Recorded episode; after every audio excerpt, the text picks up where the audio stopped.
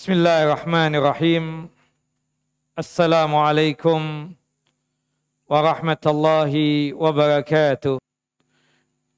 Innal hamdalillah nahmaduhu wa nasta'inu wa nastaghfiruh wa na'udzu billahi min syururi anfusina wa min sayyiati a'malina. May yahdihillahu fala mudilla lahu wa may yudlil فلن تجد له وليا مرشدا أشهد أن لا إله إلا الله وحده لا شريك له وأشهد أن محمدا عبده ورسوله ولقد قال الله تعالى في القرآن العظيم يا أيها الذين آمنوا اتقوا الله حق تقاته ولا تموتن إلا وأنتم مسلمون وبعد Abisakh li sadri wa yassir li amri wahlul uqdatan min lisani yafqahu qawli.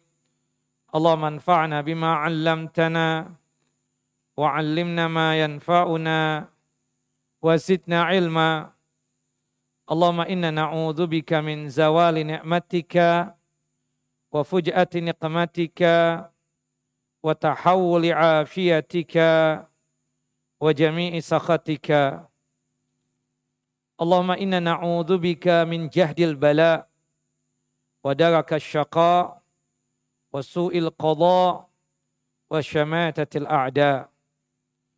Allahumma inna na'udzubika min adzabi jahannam wa min adzabil qubur wa min fitnatil mahya wal mamat wa min syarri fitnatil masihid dajjal. Ikhwani wa akhawati fid din, a'azani wa a'azakumullah.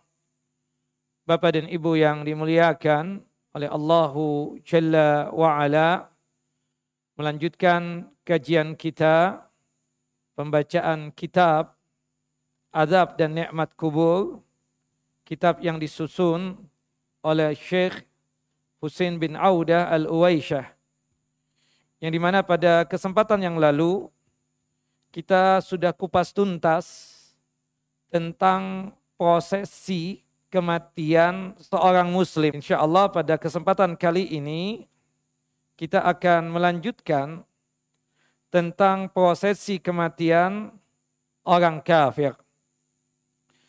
Sebagaimana yang kita pahami dan juga sudah kita sampaikan, ada perbedaan antara kematian orang kafir dengan orang mukmin. Kalau kita berbicara tentang yang dialami oleh orang mukmin ketika prosesi kematiannya tersebut, pencabutan ruh, keluarnya ruh dari tubuh sangat gampang dan sangat mudah. Sampai digambarkan oleh Nabi kita Muhammad sallallahu alaihi wasallam, gampangnya dan mudahnya tersebut seperti seseorang menuangkan air dari teko atau ke gelas. Kemudian untuk pencabutan ruh orang mukmin tersebut disaksikan oleh malaikat dengan jumlah yang banyak, dengan jumlah yang besar. Digambarkan wajah mereka tersebut putih bersih. Malaikat yang datang adalah malaikat-malaikat rahmah, dan mereka tersebut membawa kain kapan dan wangi-wangian yang datangnya dari jannah dan surganya Allahu Jalla Jalaluh. Kemudian untuk prosesi orang kafir, sebagaimana yang disebutkan oleh Nabi kita Muhammad sallallahu alaihi wasallam di dalam hadis lanjutan, hadis dari Barra bin Azib radhiyallahu an. Semoga Allah Jalla wa Ala ya meridai beliau. Qala Rasulullah sallallahu alaihi wasallam, Rasulullah sallallahu alaihi wasallam bersabda, wa innal abda al-kafira idza kana fi inkita'i minad dunya wa ikbalin minal akhirah nazala ilaihi minas samai malaikatun sudul wujuh ma'ahum musuh fayajlisuna minhu maddal basar thumma yaji'u malakal maut hatta yajlisa inda ra'sihi fayaqulu ya ayyatuhan nafsul khabisah ukhruji ila sakhatin minallahi wa ghadabin fatafarruku fi jasadihi fayantazi'uha kama yuntaza'u as-sufudu minas sawfil mablul fayakhudhaha fa idza akhadhaha lam yad'uha fi yadihi tarfata 'ainin hatta yaj'aluha fi tilkal musuh yakhruju minha ka'antuni rihil jifah wujidat ala dhahril ar wa yas'aduna biha. Dikatakan oleh Nabi kita Muhammad sallallahu alaihi wasallam, sesungguhnya hamba yang kafir apabila dia tersebut ingin berpisah dengan bumi atau berpisah dengan dunia dan untuk berhadapan dengan akhirat.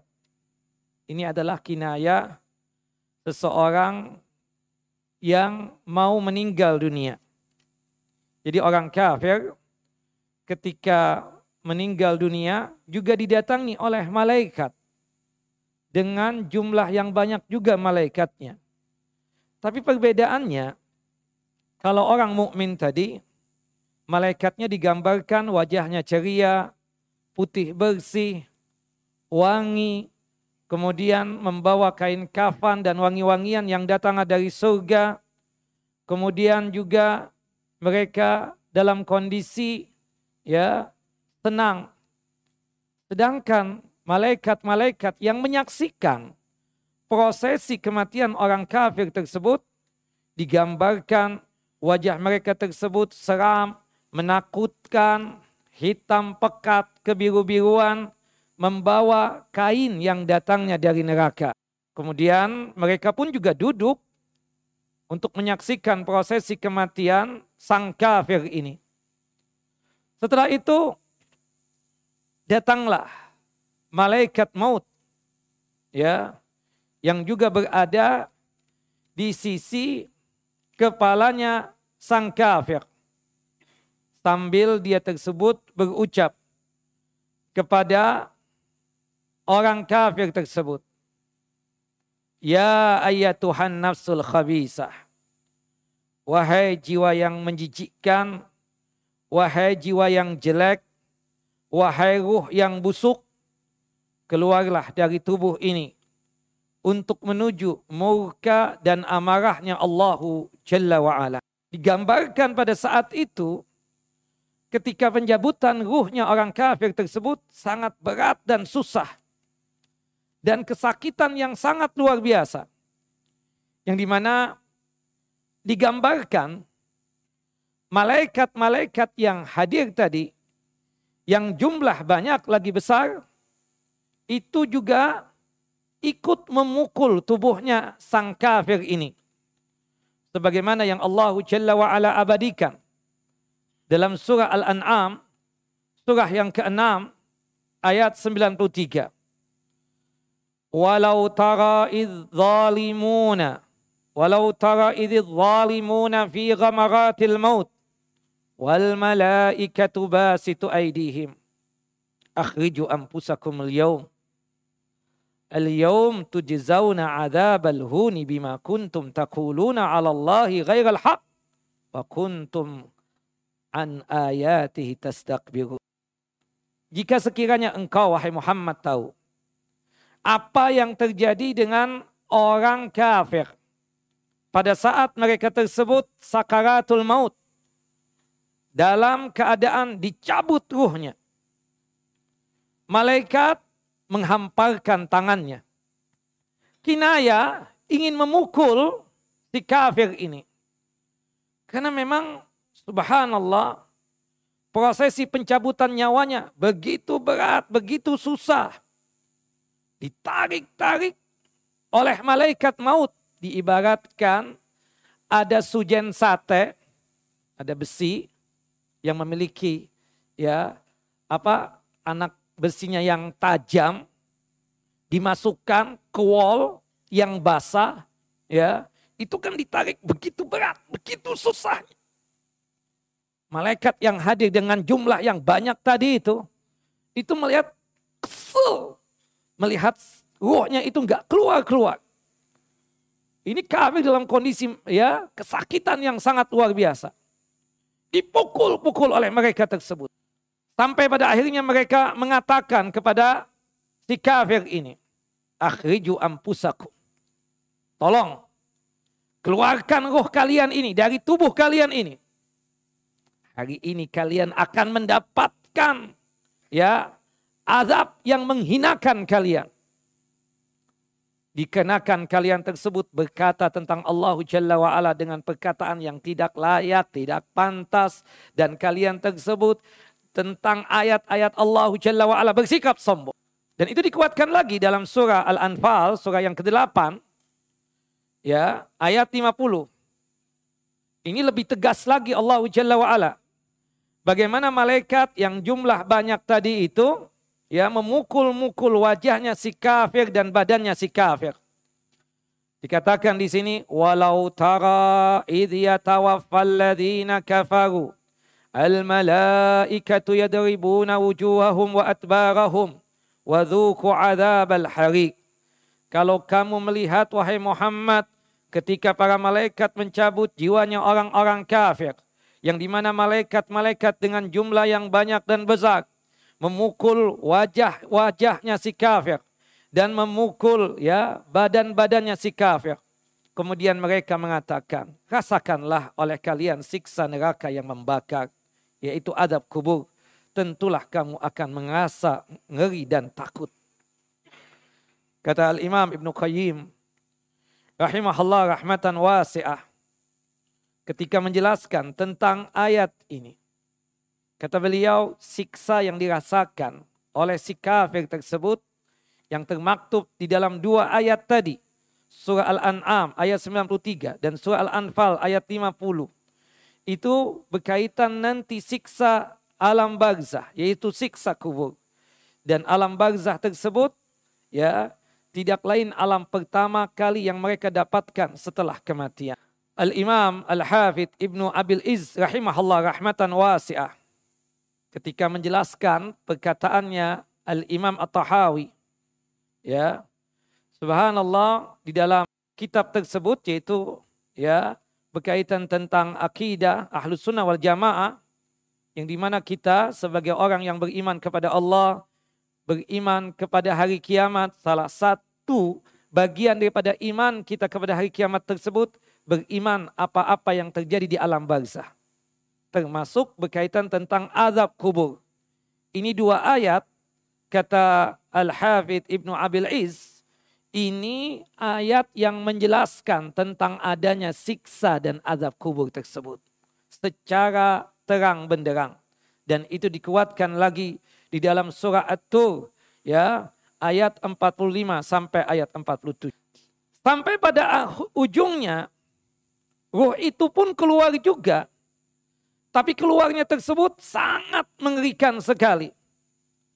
Sampai-sampai disebutkan oleh Nabi kita Muhammad sallallahu alaihi wasallam, pada saat ruhnya si kafir tersebut keluar, mereka dalam kondisi yang ya teriak kesakitan, dan ruh tersebut ya keluarnya dalam kondisi yang sangat keras dicabutnya oleh malaikat maut sehingga membuat mereka tersebut berteriak sejadi-jadinya. Subhanallah. Ini menunjukkan bahwasannya prosesi kematian orang kafir dengan orang mukmin itu sungguh sangat berbeda. Jadi benar kita katakan, prosesi kematian itu pencabutan ruhnya sangat menyakitkan, benar. Untuk siapa? Untuk mereka-mereka yang kafir, untuk mereka-mereka yang fajir, seperti itu. Tapi kalau untuk orang mukmin, sekali lagi sebagaimana yang kita jelaskan, itu sangat gampang sekali untuk pencabutan ruhnya tersebut. Subhanallah. Kemudian Nabi kita Muhammad sallallahu alaihi wasallam meneruskan cerita beliau tentang kematian orang kafir ini. Disebutkan oleh Nabi kita Muhammad sallallahu alaihi wasallam, ya, qala Rasulullah sallallahu alaihi wasallam, Rasulullah sallallahu alaihi wasallam bersabda, ketika ruh kafir tersebut keluar dan mereka tersebut kesakitan yang sangat luar biasa sehingga membuat, ya, ruhnya tersebut ketakutan dan terpancar ke seluruh ujung tubuhnya. Lalu malaikat maut menariknya sebagaimana gancu bercabang banyak ditarik dari wal, atau seperti sujen sate yang diletakkan di wal yang basah, sehingga membuat putus pembuluh darah dan ruang tulangnya. Kemudian ketika ruh tersebut keluar, orang kafir tersebut merasa bersedih yang sangat luar biasa, penyesalan yang sangat luar biasa, sebagaimana yang Allah Jalla wa'ala abadikan di dalam surah Al-Mu'minun, surah yang ke dua puluh tiga ayat sembilan puluh sembilan sampai ayat seratus.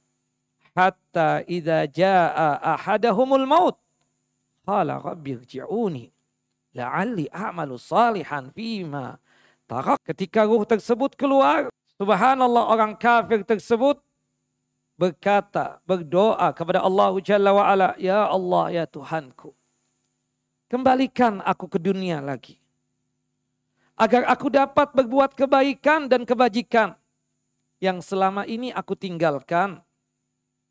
Subhanallah. Beda dengan kondisi orang mukmin. Kalau orang mukmin ketika ruhnya keluar itu apa? Masih ingat? Sambil bersyukur kepada Allah Jalla Jalaluh. Ya, sambil bertahmid kepada Allah Jalla wa Ala. Sebagaimana yang diabadikan di dalam hadis Nabi shallallahu alaihi wasallam, hadis Abdullah ibnu Abbas. Innal mu'mina bi kulli khairin ala kulli halin inna nafsahu takhruju min baini janbaihi wa huwa yahmadallahu azza wa jalla. Itu ibu-ibu bisa lihat halaman dua puluh satu. Menurut informasi bapak-bapak, yang dapat bukunya cuma ibu-ibu. Bapak-bapak enggak dapat karena kitabnya sedikit. Ibu-ibu bisa lihat halaman dua puluh satu. Ya, itu kondisi orang mukmin. Ruhnya ketika keluar sambil memuji Allah Jalla wa Ala, bertahmid kepada Allah Jalla wa Ala, mengucapkan alhamdulillah. Tapi kalau orang kafir, ya, ibu-ibu bisa lihat, ya, di halaman eh, di dalam Al-Quranul Karim, dan juga disebutkan di dalam kitab kita ini halaman enam belas. Ya, surah Al-Mu'minun, surah yang ke dua puluh tiga ayat sembilan puluh sembilan sampai ayat seratus. Bagaimana orang kafir itu memohon agar dirinya dikembalikan ke dunia dan penyesalan yang sangat luar biasa. Nah, ini perbedaannya sudah. Ruhnya orang mukmin ketika keluar sambil memuji Allah Jalla wa Ala, kondisinya itu bahagia, ya. Sedangkan ruhnya orang kafir keluar dalam kondisi penyesalan untuk si kafir ini, sekaligus ketakutan yang sangat luar biasa. Kemudian selanjutnya, ruhnya orang mukmin, ya, itu keluar seperti keringat. Itu bisa dilihat halaman dua puluh, ya. Sebagaimana yang kita jelaskan, Syekh Nashiruddin Albani di dalam kitab beliau Ahkamul Janais itu menjelaskan tentang alamatu husnul khatimah, tanda-tanda husnul khatimah. Salah satunya kalau kita yang meninggal dunia ketika ruh itu keluar ada keringat di jidat dan di dahi. Sedikit mengingatkan tentang hadisnya itu, hadis dari Buraydah bin Husayf radhiyallahu an. Ketika beliau membesuk saudaranya di daerah Khurasan, yang pada saat itu saudaranya sakit parah yang sangat luar biasa. Ketika sampai di rumah saudaranya, ya, Buraydah bin Husayf ini mendapatkan tugas untuk menjaga saudaranya tersebut. Ketika saudara-saudara yang lain pada keluar, ya, tahu-tahu Buraydah bin Husayf mengucapkan takbir begitu kencang dan kerasnya, Allahu Akbar. Saudara-saudara yang lain pada masuk ke kamar. Mabik, ada apa? Buraydah bin Husayf meneteskan air matanya dan mengatakan, bahwasannya saudara kita sudah meninggal dunia. Tapi ketahuilah saudara kita ini meninggal dalam kondisi husnul khatimah. Saudara yang lain tidak begitu langsung percaya, kemudian mengatakan, apa dalilmu, apa hujahmu mengatakan saudara kita ini husnul khatimah?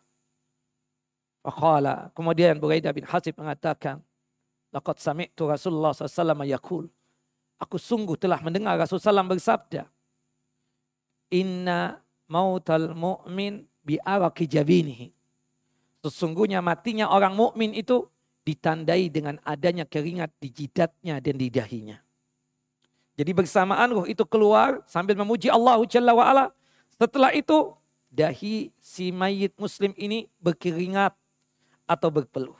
Berarti menunjukkan husnul khatimah. Sedangkan ruhnya orang kafir keluar, ya itu dari sudut mulutnya. Keluar dari mulutnya. Percis seperti keluarnya ruh dongki atau keledai. Kalau ruhnya orang mukmin keluarnya dari mana? Ada tiga pendapat. Ada yang mengatakan dari mata. Ada yang mengatakan dari kaki naik ke atas menuju kepala. Ada yang mengatakan itu kembali terserah Allah Jalla Jalaluh. Pendapat yang ketiga ini yang terasa rajih dan lebih benar. Artinya sesuai dengan keinginan Allah. Bisa keluar dari mata, bisa keluar dari kepala, atau dari tubuh yang lainnya. Tapi kalau ruhnya orang kafir, itu dari mulutnya. Subhanallah. Dan ketika ruh itu keluar, ketakutan yang sangat luar biasa.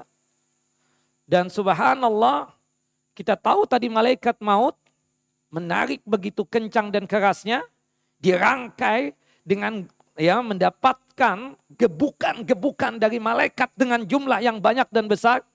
Ya, yang memukul tubuhnya si kafir dan wajahnya si kafir hingga keluar itu ruh dalam kondisi yang digambarkan oleh Nabi shallallahu alaihi wasallam yang membuat putus pembuluh darahnya dan putus ruangan tulangnya. Kemudian ruh itu dipegang oleh malaikat maut. Baru sekejap mata dipegang ruh itu ruh, kemudian diambil oleh ruh, oleh malaikat-malaikat dengan jumlah yang banyak tadi, dengan wajah yang menakutkan dan seram, diletakkan itu ruh di kain yang mereka bawa dari siksa api neraka atau dari api. Ruhnya orang kafir ketika keluar, subhanallah, sebagaimana disebutkan di dalam hadis Barra bin Azib ini, bau busuk yang sangat luar biasa, seperti bangkai yang paling busuk yang didapatkan di muka bumi ini. Nah, ruh itu keluar dengan membawa bau yang sangat busuk seperti busuknya bau bangkai yang pernah ada di muka bumi ini. Tapi kalau ruhnya orang mukmin, wangi semerbak, sangat wangi. Nah, itu perbedaan lagi. Kalau ruhnya orang mukmin ketika keluar, wangi semerbak seperti minyak kasturi yang kita dapatkan di muka bumi ini. Tapi kalau ruhnya orang kafir, baunya na'udzubillah. Kemudian dibawa naik juga oleh malaikat dengan jumlah yang banyak dan besar tadi itu. Subhanallah, setiap kali melewati malaikat-malaikat yang lain, malaikat-malaikat yang lain itu bertanya kepada malaikat yang membawa ruhnya si kafir ini, ya, dikatakan oleh mereka tersebut, ma hadza ar-ruhu al-khabis, ma hadhihi an-nafsul khabisah. Ruhnya siapa ini? Bau banget. Disebutkan ruhnya si fulan bin fulan. Subhanallah, disebutkan namanya sebagaimana orang tuanya memberikan nama untuknya. Kebauan yang sangat luar biasa. Bahkan diceritakan di dalam hadis yang lain, ketika ruh itu keluar, itu malaikat yang berada di antara bumi dan langit mengutuk itu ruh.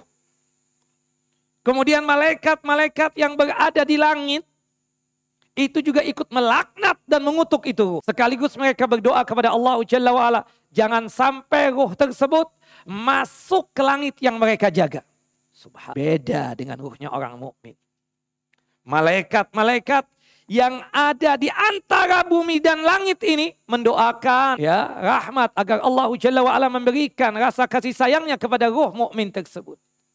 Kemudian malaikat-malaikat yang ada di langit juga seperti itu. Bahkan berharap agar ruhnya orang mukmin tersebut mampir ke langit yang mereka jaga.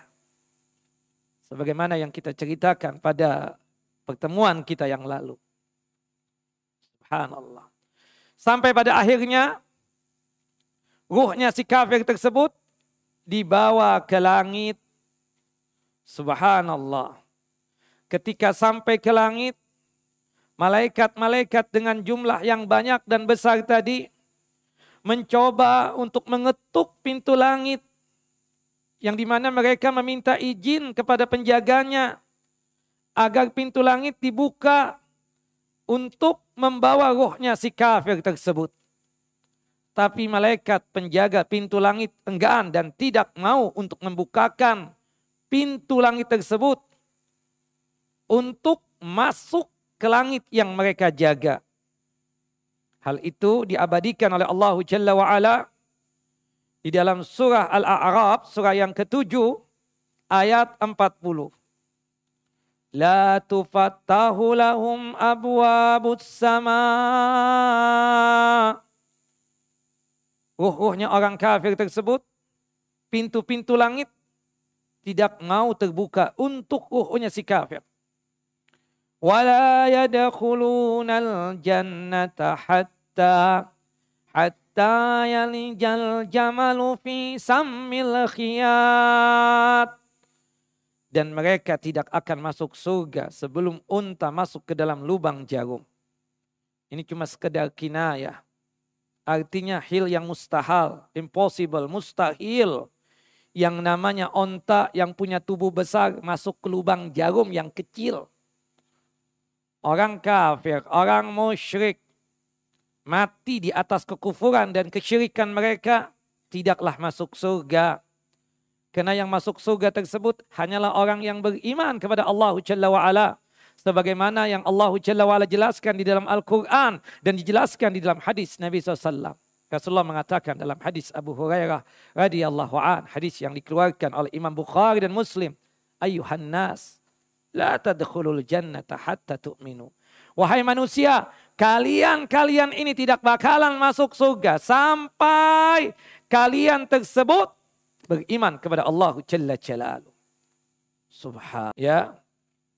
Kemudian setelah itu Allah Jalla wa'ala mengatakan kepada malaikat-malaikat yang membawa ruhnya si kafir tersebut agar amal perbuatan buruknya tersebut ditulis di dalam kitab yang namanya Sijjin. Kata Allah Jalla Jalaluhu. Ya, ini Rasulullah shallallahu alaihi wasallam bercerita tentang si kafir yang dibawa ke langit. Kemudian langit menolak. Kemudian Allah Jalla wa'ala dari atas arasnya mengatakan, uktubuhu fi Sijjin. Tulis perbuatan amal buruknya tersebut dalam kitab yang namanya Sijjin yang diletakkan di lapisan bumi yang ketujuh. Di bawah ya bumi yang ketujuh.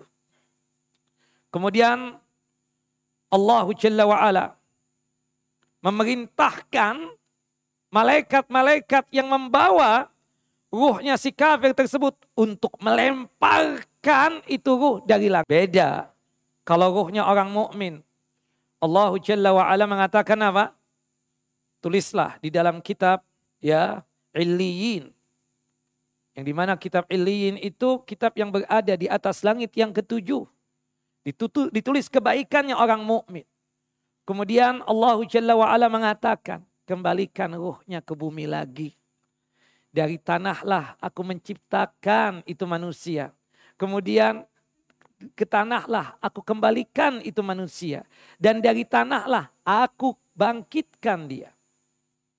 Tapi kalau si kafir ruhnya dilemparkan dari langit. Sebagaimana yang Allah Jalla wa'ala abadikan di dalam surah Al-Had. Surah yang ke dua puluh dua ayat tiga puluh satu. Ibu-ibu itu ada hal, pada halaman empat puluh empat. Allah Jalla wa'ala berfirman. Wa may yushrik billahi fa ka'annama kharra minas sama' فتخطفه الطير أو تحوي به الريح في مكان سحيق.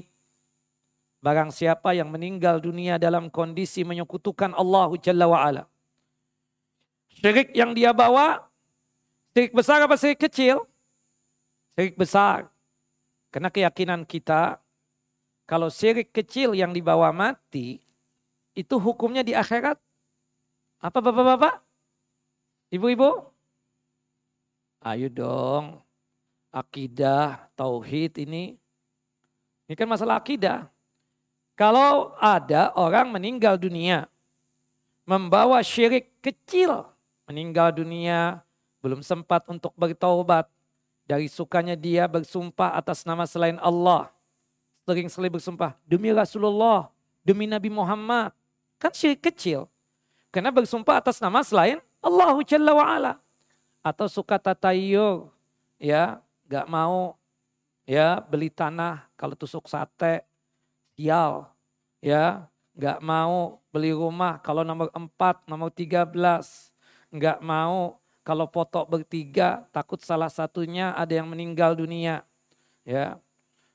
Kemudian tatayur, ya, seperti itu, menganggap sial akan sesuatu hal, nggak mau melakukan perjalanan jauh di hari Selasa, nggak mau untuk melakukan, ya, perayaan perkawinan atau akdun nikah di bulan Safar, bulan depan nih. Ya kan? Tatayur menganggap sial akan sesuatu hal. Itu syirik kecil. Atau seseorang melakukan amalan akhirat tujuannya untuk mendapatkan dunia. Ya, puasa ingin agar cepat jodoh. Kemudian apalagi bersedekah agar sembuh dari sakit. Kemudian umrah agar cepat punya anak, dan lain sebagainya. Melakukan amalan akhirat tapi tujuannya untuk mendapatkan dunia. Sebagaimana yang Allah Jalla wa'ala firmankan dalam surah Hud ayat lima belas dan enam belas. Ini kan syirik kecil. Termasuk riya, termasuk sum'ah, syirik kecil. Nah, meninggal dunia belum sempat tuh bertaubat dari syirik kecil tersebut. Nanti hukumnya di akhirat bagaimana bapak-bapak?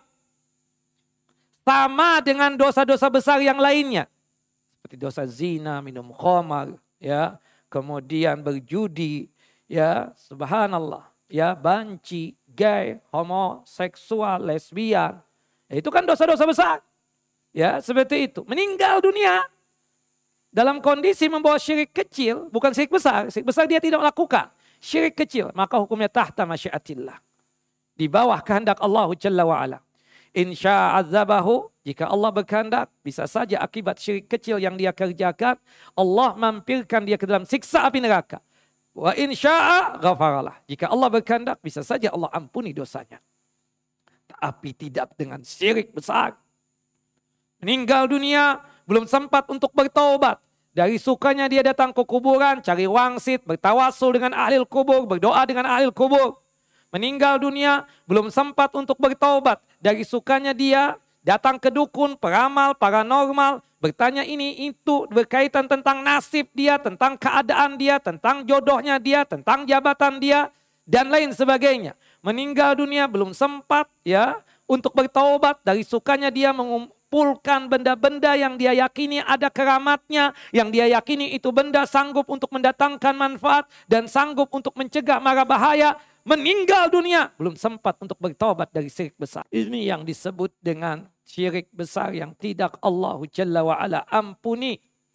Sebagaimana yang Allah Jalla wa'ala tegaskan dalam surah An-Nisa, surah yang keempat ayat empat puluh delapan dan ayat seratus enam belas. Innallaha la yaghfiru ayyushraka bihi.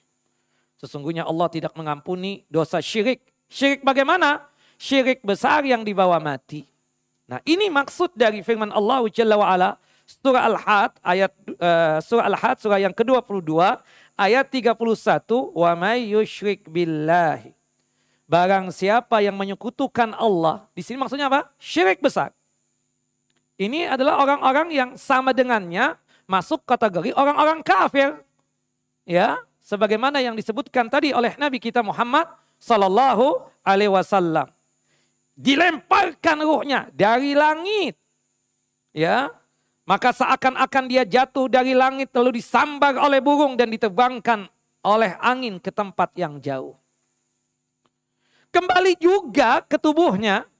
Sebagaimana yang kita jelaskan ada sembilan makhluk yang tidak dihancurkan oleh Allah Jalla wa'ala.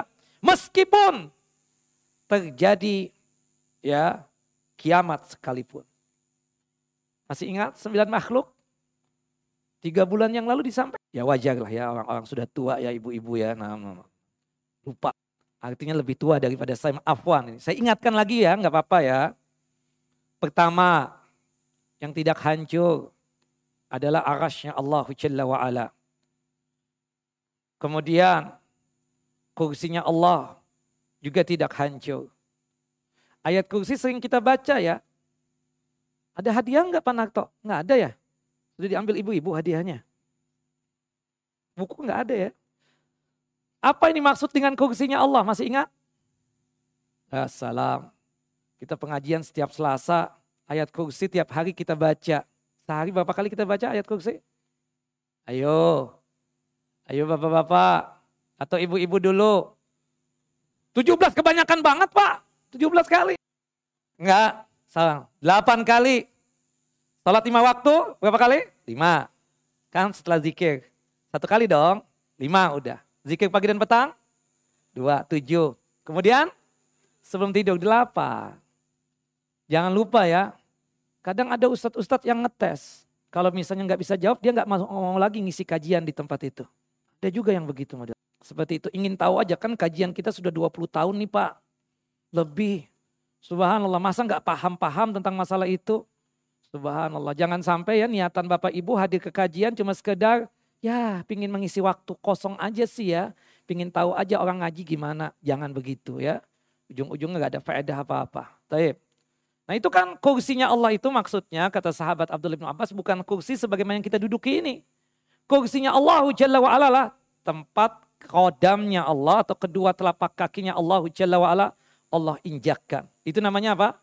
Kursinya Allahu Jalla Jalaluh. Jelas ya? Itu juga tidak hancur. Malaikat yang membopong arasnya Allahu Jalla wa'ala juga tidak mati. Ya, dalam kehidupan dunia ini belum kiamat empat malaikat yang mengangkat arasnya Allahu Jalla wa'ala. Nanti di akhirat kelak setelah terjadi kiamat tambah empat lagi. Jadi delapan malaikat. Salah satunya siapa? Malaikat siapa? Ada satu malaikat yang tugasnya memiliki dua tugas. Ah, enggak, enggak. Yang meniup sangkakala siapa? Israfil. Israfil saya ditugaskan meniup sangkakala juga ditugaskan mengangkat arasnya Allah Jalla Jalaluh. Itu pun juga tidak mati. Jadi sekarang ini sebelum terjadi kiamat empat malaikat yang bertugas mengangkat arasnya Allah. Kemudian ya kita katakan bahwasanya nanti ketika hari kiamat terjadi ada delapan malaikat yang mengangkat arasnya Allah. Ini tambahan ilmu. Dan masalah akidah ini ya, masalah akidah. Kemudian termasuk surga dan neraka juga tidak hancur. Subhanallah, saya sampaikan ini karena ada syekh yang sampai berani mengatakan ketika ditanya bahwasannya ya semua mati, semua hancur, termasuk surga dan neraka. Ya, kata dia. Nah, kan ada hadis yang menjelaskan surga dan neraka apa? Juga tidak hancur. Nah, termasuk yang ada pada apa? Termasuk juga ya al-qalam, pena itu tidak hancur. Lauhul mahfud tidak hancur. Nah, termasuk dari bagian tubuh kita ini ada dua tuh yang tidak hancur. Yang pertama apa? Ruh, yang kedua tulang ekor. Nah, itu sedikit mengingatkan saja ya. Subhanallah, karena saya dikasih waktu cuma ya tiga bulan sekali, jadi setahun empat kali. Kalau ada hari libur, libur juga. Berarti setahun cuma dua kali saja. Nah, tep, tapi ala kulihal, ya sesuatu yang tidak bisa kita dapatkan seluruhnya, paling tidak sedikitnya kita dapatkan. Sesuatu yang kita tidak dapatkan seluruhnya bukan berarti ditinggalkan seluruhnya. Nah, tep, kemudian ruh itu dikembalikan ke tubuhnya si kafir ini. Subhanallah. Nah, perbedaan lagi. Kalau persamaannya kondisi kubur itu gelap gulita. Tapi berkat salat jenazah yang dilakukan oleh orang-orang mukmin yang masih hidup, ini salah satu sebab ya. membuat kuburannya orang mukmin tersebut menjadi terang benderang. Sebagaimana yang disebutkan di dalam hadis yang sahih, ya, hadis dari jalurnya sahabat yang mulia Abu Hurairah radhiyallahu an. Hadis yang dikeluarkan oleh Imam Muslim dalam kitab sahih beliau pada nomor hadis enam ratus lima puluh enam dan hadis yang dikeluarkan oleh Al-Imam Al-Bukhari dalam kitab sahih beliau pada nomor hadis seribu tiga ratus tiga puluh tujuh. Naam. Ingat enggak tentang kisah seorang perempuan yang biasa membersihkan masjid? Kebiasaan Nabi kan suka memperhatikan sahabatnya yang ada di masjid. Termasuk ini wanita. Setelah salat subuh, Rasulullah cari ini wanita. Ternyata dia tidak ada di masjid. Rasulullah tanya, "Aina fulana?" Si fulana kemana yang biasa membersihkan masjid ini? Yang biasa cleaning service di masjid ini? Para sahabat menjawab, "Tufiyat al-barihah ya Rasulullah. Tadi malam meninggal dunia." Rasulullah kemudian mengatakan, "Afala kuntum adantumuni?" Hei. Kenapa kalian enggak info kepadaku? Enggak menghabarkan kepadaku? Qaba'dus sahabah saggaru amraha. Sebagian sahabat itu meremehkan urusan ini wanita.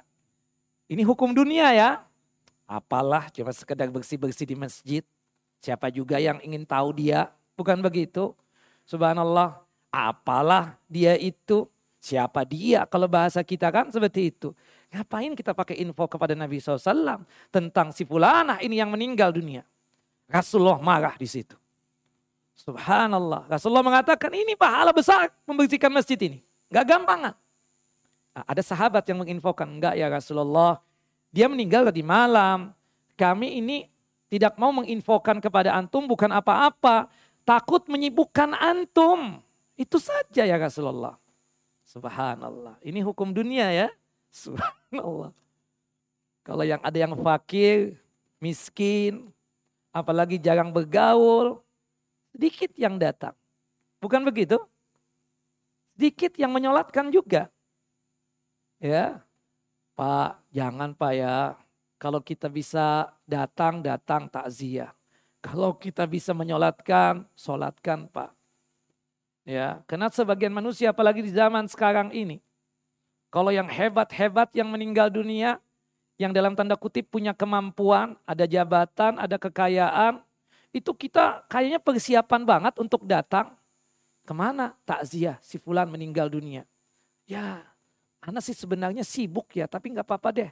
Yang penting nongol deh, menampakkan wajah di hadapan kerabatnya. Subhanallah, supaya menunjukkan Ana ini orang baik sama dia. Tapi yang fakir, yang miskin, yang meninggal, siapa? Si pulang. Oh, semoga diampuni dosanya oleh Allah, diberikan rahmat. Takziah enggak Pak? Ya, ya insya Allah sih enggak ya. Ya kan begitu. Seperti Pak, siapapun yang ada di masjid, ada mayit nih. Kita usahakan untuk menyolatkan jenazahnya, meskipun kita enggak kenal. Kadang di antara kita ini datang di masjid kan rata-rata. Kata-kata jenazah itu disolatkan di mana? Di masjid. Meskipun sunnahnya di mana? Di luar masjid. Misalnya ya ini masjid. Jadi ada jenazah nih disolatkan itu di tanah lapang itu. Di samping masjid ini. Itu sunnahnya. Cuma bukan berarti tidak boleh. Ada seorang sahabat ya yang meninggal dunia pernah disolatkan di masjid. Seperti itu. Ya, sebagaimana disebutkan di dalam hadis Ibunda Aisyah radhiyallahu anha. Nah, sekarang kita katakan rata-rata di masjid. Kita sholat di masjid tersebut. Diumumkan bahwasanya ada mayit di masjid ini. Mari kita sholatkan. Sholatkan. Dari takziah menyolatkan jenazah, pahalanya berapa Bapak-bapak? Satu kirot. Takziah menyolatkan sampai menguburkan jenazah tersebut. Kita menyaksikan jenazah tersebut di kuburan. Berapa yang kita dapatkan? Dua kirat. Para sahabat bertanya, ya Rasulullah, ya Nabi Allah. Wa mal kiratan. Apa yang dimaksud dengan dua kirat tersebut? Mislul jabalaini azimaini. Bukan Uhud langsung Bu. Seperti dua gunung yang besar. Asgorohuma mislu Uhudin. Nah itu hadisnya begitu Bu ya. Wah, seperti dua gunung yang besar. Paling kecilnya. Seperti Gunung Uhud. Gunung Uhud aja udah bang, udah lebar banget, udah besar banget. Uhud dikatakan Uhud ya, yang artinya adalah yang memiliki satu kesatuan, nyambung, rata, rapat. Makanya dikatakan Uhud, gunung yang kita cintai, kata Nabi shallallahu alaihi wasallam, yang dimana gunung Uhud ini juga mencintai kita, ya salam. Nah, makanya nanti kalau ada kesempatan ya ke Madinah, insya Allah yang hadir di kajian ya Babu Salam ini, khususnya di kajian Selasa pekan kelima, kami doakan semoga bisa haji sebelum meninggal dunia dan bisa umroh. Jarang-jarang kan Ustadz mendoakan antum kan? Ana doakan. Ya, khususnya kajian kelima deh, pekan kelima ana doakan insya Allah ya seperti itu. Nah, baik, mudah-mudahan semua kita haji ya sebelum meninggal dunia. Ya, kalau belum haji paling tidak umroh lah ya, seperti itu. Nah, bersama Babu Salam di bulan Desember dan bersama Babu Salam di bulan Syawal. Daftarkan saja ke penitia. Ini iklan sedikit nggak apa-apa kan? Ya, di masjid tapi ya gimana ya? Jualan nggak? Nggak, saya nggak jualan. Saya bukan pemilik travel masalahnya. Nah, cuma menginfokan aja. Taib. Bapak-bapak dan ibu-ibu yang dimuliakan oleh Allah Jalla Jalaluh. Nah, kemudian Nabi shallallahu alaihi wasallam mengatakan, dulu nih ala kuburnya, tolong dong tunjukkan aku kuburannya di mana ini wanita.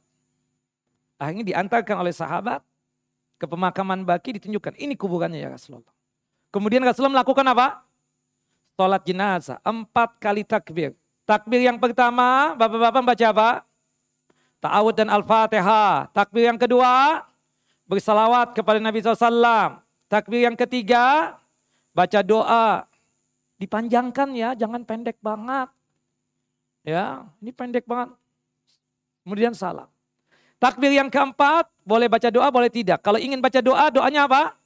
Allahumma la tahrimna ajarahu wa la tubtinna ba'dahu. Kemudian salam ke kanan dan ke kiri. Jelas ya? Subhanallah, ini syafaat buat mereka yang meninggal dunia tersebut. Subhanallah. Ya.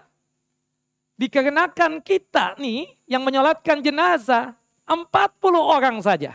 empat puluh orang saja. Sebagaimana disebutkan dalam hadis Abdullah ibnu Abbas radhiyallahu anhuma, ya, itu syafaat buat dia, mengakibatkan dosanya tersebut diampuni oleh Allah Jalla wa Ala. Yang dimana empat puluh orang ini tidak pernah menyekutukan Allah dan tidak pernah berbuat syirik. Anda yakin sih, yakin-yakinnya Bapak dan Ibu, Masya Allah, Tabarakallah. Antum gak pernah datang ke dukun lagi kan Pak? Istri yang sekarang bukan hasil memelet kan? Enggak. Ibu-ibu gak pernah lagi kan?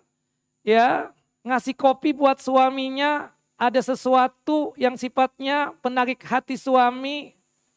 Enggak kan Bu? Enggak, Alhamdulillah. Dulu Ustadz sebelum ngaji di Babu Salam, iya. Taubat Bu ya, taubatan nasuha. Gak pernah kan datang ke kuburan cari wangsit bapak-bapak? Siapapun yang duluan, kalau misalnya antum yang duluan insya Allah kita datang. Ya, tapi kalau misalnya ada di antara kita, terutama yang ada di samping kanan saya misalnya yang duluan meninggal, ya kita datang juga seperti itu. Naam. Jangan sampai dibiarkan saja beliau. Masya Allah, jasanya beliau luar biasa ini. Subhanallah. Naam. Beliau ini satu-satunya yang bisa ngomelin Ustadz. Nah, tapi Masya Allah orang baik ya. Ya siapapun, ana misalnya duluan, amanah ya. Subhanallah, kalau kadar kalau takdirnya meninggal dunia, tolong sholatkan jenazah ya, empat puluh. Apalagi jumlahnya semakin banyak, seratus. Dalam hadis Ibunda Aisyah disebutkan, itu jaminan ampunan dari Allah Jalla Jalaluh. Dan ketika habis menyolatkan jenazah, Nabi shallallahu alaihi wasallam berkata apa? Inna hadihil kubura mamlu'atun zulmatan ala ahliha. Tahu nggak kalian, ini kuburan-kuburan, penghuni-penghuninya dalam kondisi mengalami kegelapan yang sangat luar biasa. Nggak ada lampu, nggak ada penerang. Wa innallaha azza wa jalla yunawwiruha lahum bisalati alaihim. Sesungguhnya dengan salat jenazah yang aku kerjakan tadi, yang di dalamnya ada doaku, itu mengakibatkan Allahu Jalla wa Ala menerangi itu kuburan. Ya salam. Allahu Akbar. Sholatkan jenazah. Nah, seperti itu. Nah, makanya awalnya menerima mendapatkan kegelapan untuk orang, tapi sebentar. Sebelumnya lagi himpitan kuburan, iya, tapi sebentar durasinya. Sebagaimana yang kita jelaskan. Kemudian setelah itu dilapangkan lagi kuburannya oleh Allahu Jalla Jalaluh. Kemudian kalau untuk orang kafir gelap gulita selama-lamanya. Karena nggak ada yang menyolatkan jenazah. Kan nggak boleh kita mendoakan orang kafir. Memintakan ampunan. Jadi ada orang kafir ya meninggal dunia. Meninggalnya kita pastikan kafir. Boleh nggak kita berdoa memintakan ampunan agar dia diampuni? Tidak boleh. Itu yang ditegur oleh Allah Jalla wa'ala kepada Nabi kita Muhammad shallallahu alaihi wasallam. Ketika Abu Talib meninggal dunia. Rasulullah mengatakan, la astagfirannak. Sesungguhnya aku akan memintakan kepada Allah Jalla wa'ala ampunan agar engkau wahai pamanku diampuni dosanya. Turunlah ayat yang menjelaskan tentang itu. Dalam surah At-Taubah. Ya, bahwasanya orang bahwasanya Nabi dan orang yang beriman tidak boleh memintakan ampunan. Tapi kalau orang kafirnya masih hidup, tetangga kita nih ada kafir kan? Kita doakan agar dia mendapatkan hidayah, petunjuk Allah Jalla wa'ala. Masuk ke dalam Islam ini boleh tidak? Boleh, jangan gak didoakan, doakan. Umar bin Khattab itu masuk Islam dikarenakan doanya Nabi shallallahu alaihi wasallam. Iya kan? Kemudian Abu Sofyan, kemudian istrinya Hindun, itu doanya siapa? Putri beliau, Ummu Habibah. Ya. Kemudian sahabat yang mulia Abu Quhafah atau Utsman, ayahnya Abu Bakar al-Siddiq. Itu dua puluh satu tahun Abu Bakar al-Siddiq berdoa agar abahnya tersebut apa? Masuk Islam. Ketika penaklukan kota suci Mekah baru masuk Islam. Nah, jadi kalau orang kafir yang masih hidup kita doakan. Agar dia masuk Islam. Doanya agar masuk Islam. Bukan diampuni enggak. Agar masuk Islam. Tapi kalau meninggal dunia ya sudah selesai. Selesai. Ya kan? Seperti itu. Nah. Kalau untuk orang mukmin mungkar dan nangkir ketika datang mengalami kesulitan. Bukan begitu? Karena ada penjaga-penjaga orang mukmin tersebut dari amal ibadah yang dia kerjakan. Yang menjaga orang mukmin dari sisi kepala, masih ingat nggak ibu-ibu? Ibadah apa yang menjaga? Ibadah sholat. Iya kan masih. Ya Allah lupa lagi ya. Nggak diamalkan rupanya. Nah, ibadat sholat. Ya, sebagaimana yang disebutkan di dalam hadis yang derajatnya hasan. Yang dimana ketika mungkar dan nangkir itu datang, subhanallah ibadah sholat berkata kepada mungkar dan nangkir, masya'nukum, ngapain sih pakai datang ke sini? Kemudian mungkar dan nangkir mengatakan, nas'aluhu, kami diperintahkan oleh Allah Jalla wa'ala untuk bertanya kepada mayit muslim ini tentang Tuhannya, tentang agamanya, dan tentang nabinya. Apa jawab ibadah salat? Allah yang bikin bicara ibadah salat tersebut. La madkhala fikum. Tidak ada tempat masuk buat kalian berdua untuk bertanya kepada mayit muslim ini. Allahu Akbar. Bapak, ibu, jaga salat, jaga salat sampai mati. Itu ibadah salat akan menjaga kita nanti di alam barzah kita, di alam kubur kita. Yang menjaga dari sisi tubuh kita yang kanan, ibadah apa? Ah, ibadah siam, lupa lagi. Ya, ibadah puasa. Kalau kita nggak bisa puasa sunnah atau nggak terbiasa puasa sunnah, paling tidak kita katakan puasa wajibnya jangan sampai ditinggalkan. Khususnya puasa Ramadan. Ibu-ibu yang masih punya utang puasa Ramadan tahun kemarin ini, ya Ramadan kemarin ini tolong segera dibayar. Jangan sampai ditunda-tunda, gampang start. Masih bulan Muharram, masih jauh bulan Sya'ban. Nggak begitu, segera dibayar. Nanti datang Sya'ban tambah malas. Seperti itu. Ibadah puasa juga mengatakan hal yang sama seperti ibadah salat. La madkhala fikum, tidak ada tempat masuk buat kalian berdua untuk bertanya kepada mayit muslim ini. Yang menjaga tubuhnya mayit muslim dari sisi tubuhnya yang kiri, ibadah apa? Ibadah zakat. Kemudian yang menjaga kakinya mayit muslim siapa?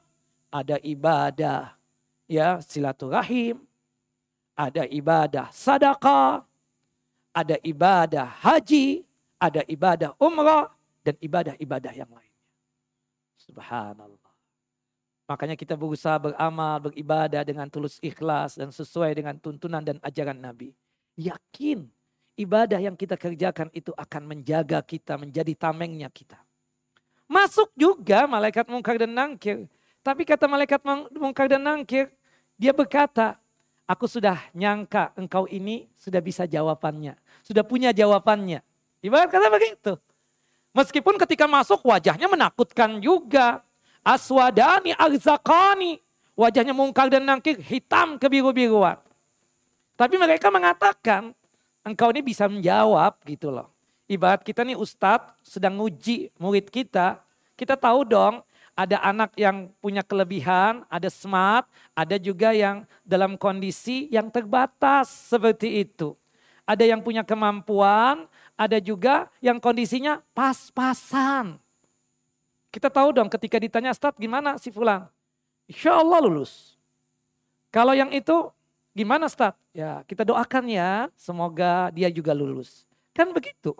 Seperti itu kira-kira. Nah, nah, tapi kalau kafir yang meninggal, malaikat mungkar dan nangkir gampang banget masuknya. Gampang banget masuknya. Nggak ada yang mencegah dia. Subhanallah, langsung disuruh duduk. Ijlis. Dengan bentakan yang sangat keras. Fayajlis. Duduk tuh si mayit kafir itu. Dalam kondisi takut yang sangat luar biasa. Wajah tertunduk. Kemudian diajukan tiga pertanyaan. Sama sebagaimana pertanyaan yang diajukan kepada muslim. Marabbuka, siapa Tuhanmu? Hahaha, la adri. Aku tidak tahu. Pertanyaan yang kedua. Madinuka, apa agamamu?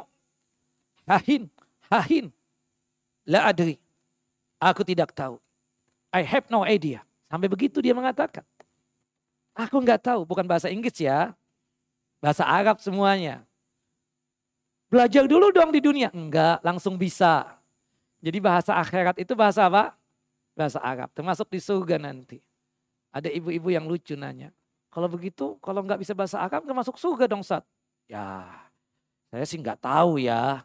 Ustaz jangan nakut-nakutin nih. Saya mau belajar. Enggak lah, Bu. Nanti semua kita bisa bahasa Arab. Makanya itu bahasa yang paling hebat kan, dunia dan akhirat. Bahasa apa? Kita katakan bahasa akhirat. Cuma bahasa Arab. Nanti bahasa-bahasa yang lainnya apa? Hilang semuanya. Hilang semuanya. Seperti itu. Kemudian pertanyaan yang ketiga. Ma hadzal rajul ladzi bu'itsa fikum. Siapa tuh laki-laki yang diutus kepada kalian? Fayaqul hahin hahin. La adri. Tahu enggak? Huwa Muhammad Rasulullah. Dia Nabi Muhammad. Utusan Allah. Tahu tidak? Enggak tahu kata dia. La adri. La adri. Subhanallah. Kemudian Allahu Jalla wa'ala dari atas arasnya mengatakan. An kadzaba abdi. Ini hambaku telah mendustakan aku sebagai Tuhannya. Ini hambaku telah mendustakan ya Islam yang dibawa oleh nabi-nabiku dan rasul-rasulku. Dia telah mendustakan Nabi Muhammad sallallahu alaihi wasallam. Kemudian seketika itu Allahu Jalla wa'ala ya memerintahkan malaikatnya ya untuk melakukan hal-hal berikut ini. Subhanallah.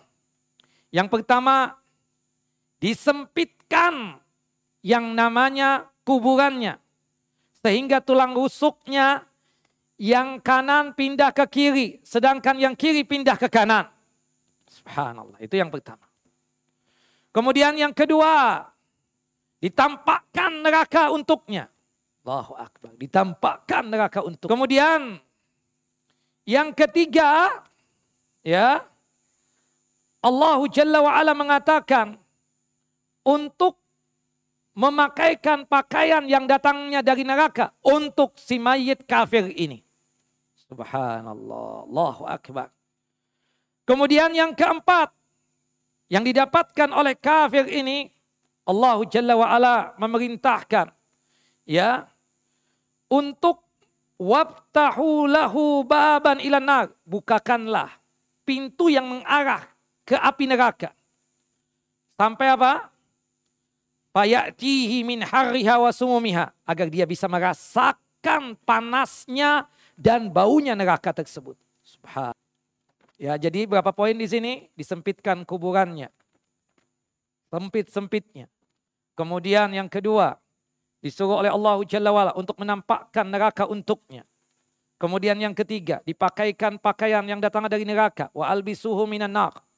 Kemudian yang keempat, dibukakan pintu yang mengarah ke api neraka. Hingga dia tersebut merasakan panasnya neraka dan bau baunya neraka tersebut. Kemudian yang selanjutnya, subhanallah, malaikat mungkar dan nakir tersebut, ini ada dua riwayat. Diceritakan malaikat mungkar dan nakir tersebut membawa palu godam. Kemudian ya malaikat tersebut memukulkan palu godam tersebut ke kepalanya si mayit kafir ini. Hingga dia berteriak sejadi-jadinya. Seluruh makhluk mendengar, ilal insa wal jinna. Kecuali manusia dan jin. Ya. Dalam riwayat yang lain disebutkan fayadribuhu biha darbatan yasma'uha ma bainal masyriqi wal maghrib ila thaqalaini. Dipukulkan palu godam tersebut ke kepalanya si mayit hingga hancur rontok, ya. Kemudian teriakannya si mayit kafir ini terdengar seluruhnya. Terdengar oleh makhluk yang ada di timur dan di barat. Kecuali bangsa jin dan bangsa manusia. Kata Nabi kita Muhammad sallallahu alaihi wasallam dalam satu hadis yang sahih. Hadis dari sahabat yang mulia Anas bin Malik radhiyallahu an. Anna Nabiya sallallahu alaihi wasallam qala, bahwasanya Nabi sallallahu alaihi wasallam bersabda, "Falaula alla tadafanu la da'autallaha ayusmi'akum min adzabil qubur alladzi asma'u minhu." Seandainya bukan karena kekhawatiranku bahwa kelak kalian itu tidak mau datang ke kuburan lagi untuk mengantarkan jenazah, niscaya aku akan berdoa kepada Allah agar Allah memperdengarkan kalian yang berkaitan tentang siksa kubur yang aku dengar. Bayangkan kalau kita dengar ya, nggak ada yang mau datang ke kuburan. Nggak deh. Yang lain aja Pak. Kenapa? Kenapa ini tak? Anda takut. Seperti itu. Alhamdulillahnya kita nggak dengar. Coba kalau dengar setiap kali kita lewat di pemakaman kuburan. Ada yang teriak-teriak di situ. Aduh betapa seramnya. Dan kayaknya sepertinya kita nggak mau lagi kemana-mana. Kecuali di masjid sampai mati. Seperti itu. Ah, ada riwayat yang kedua ini. Tadi kan ada mungkar dan nakir. Ada malaikat yang diutus oleh Allah Jalla wa'ala dengan wajah yang menakutkan. Tsumma yuqayyadu lahu a'ma abkam. Ya, digambarkan ada malaikat yang wajahnya menyeramkan dan sungguh sangat buruk rupa. Matanya buta. Tidak bisa bicara, bisu. Subhanallah. Kemudian juga tidak bisa mendengar, tuli. Dia membawa yang namanya mirzabatun min hadid. Ma'ahu mirzabatun min hadid. Mirzabah itu ada tongkat besi yang panjang. Kalau itu tongkat dipukulkan di gunung yang kuat, yang besar. Yang sebagai pasak bumi ini. Satu kali pukulan saja. Niscaya itu gunung, itu bukit, jadi pasir seketika, jadi tanah seketika. Lau duriba biha jabalun lasara turaban, Allahu akbar li quwwatiha wa shiddati darbi biha. Ya, kalau sekiranya itu tongkat besi yang dibawa oleh malaikat tadi, yang disebutkan di dalam hadis yang sahih, hadis dari Barra bin Azib radhiyallahu an, itu dipukulkan di gunung yang ada di bumi atau di bukit yang ada di bumi ini. Satu kali pukulan saja jadi pasir seketika. Saking kuatnya dan kerasnya itu besi. Dan malaikat yang memukulkan ini kencang dan keras kepada mayit kafir tadi. Setiap kali dipukul tak jadi tanah. Diwujudkan lagi oleh Allah Jalla wa'ala. Jadi manusia lagi. Pukul lagi. Berulang-ulang begitu. Dan dia merasakan kesakitan. Dan kita tahu di azab itu, ya, sama kita merasakan kenikmatan di dunia ini, ya, badan dan ruh. Cuma lebih dominan dirasakan oleh badan, berpengaruh dengan kolbu dan hati. Begitupun juga kalau sedih kan, sedih ini apa? Ya, atau kesakitan berpengaruh di badan dan di hati kita, di kolbu kita. Ini kalau kita hidup di dunia ini. Makanya kan kadang subhanallah kita katakan ada orang yang lagi mendapatkan musibah atau apalah. Yang dia nggak kuat, kadang ketika dia seperti siksa begitu itu, sakit kadang kan. Ini di dunia. Tapi kalau di alam barzah, dua-duanya juga cuma lebih dominan apa? Ruhnya. Tapi ya berpengaruh di badannya. Nah itu bedanya ya, itu yang dikatakan oleh Al-Imam Ibn Qayyim rahimahullah, rahmatan wasi'ah. Naam. Berulang-ulang seperti itu. Sampai pada akhirnya ya, si mayit kafir ini berdoa kepada Allahu Jalla wa'ala. Dengan doa ketika ditampakkan neraka, kemudian dikatakan inilah tempat kamu nanti. Inilah neraka tempat kamu nanti. Kemudian seketika dia mengatakan, Rabbi la tuqimis sa'a, Rabbi la tuqimis sa'a, ya Allah, ya Rahman, ya Rahim. Jangan engkau tegakkan kiamat, jangan adakan engkau kiamat, jangan engkau adakan kiamat. Seperti itu doanya si kafir ini.